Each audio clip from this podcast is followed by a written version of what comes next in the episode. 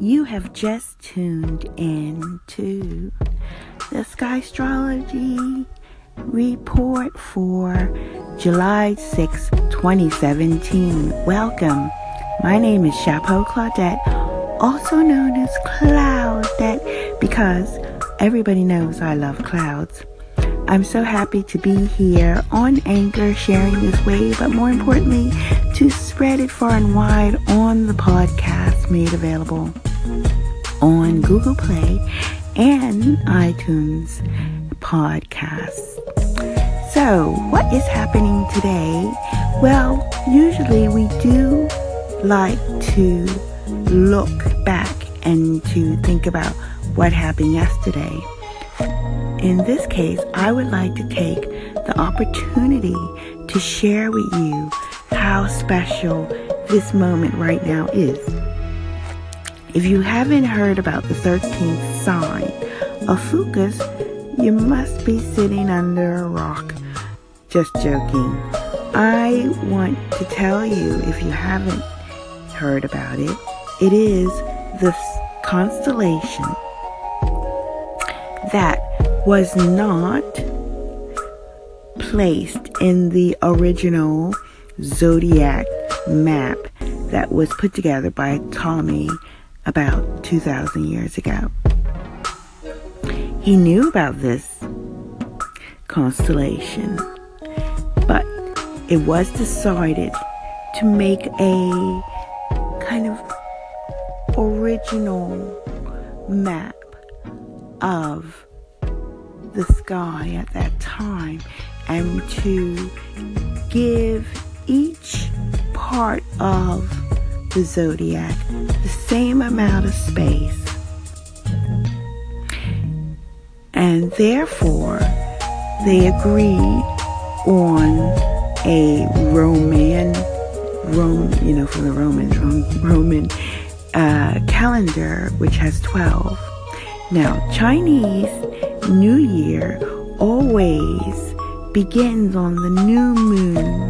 Their year actually contains 13 moons.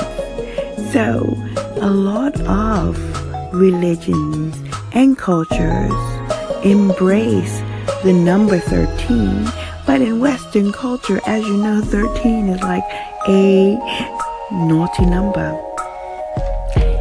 So many things are hidden in plain sight, which brings me back to the magic of 13.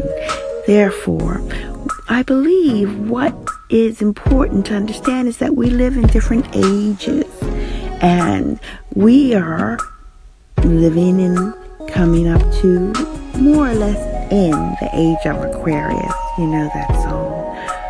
But when the astrological map was set up, we were definitely in the age of Pisces.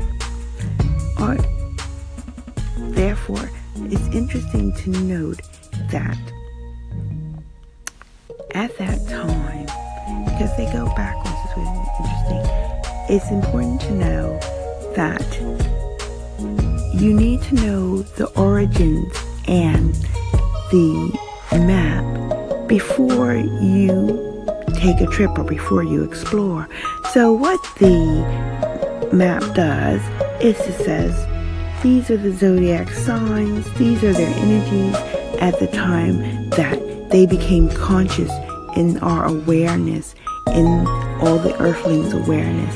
And this is really what it's about. It's about being aware and being part of your own personal experiment. So at that time when they set it up, they were part of the experiment. This is what they decided to be conscious about because they were setting it up and was the first discovery and exploring the first map.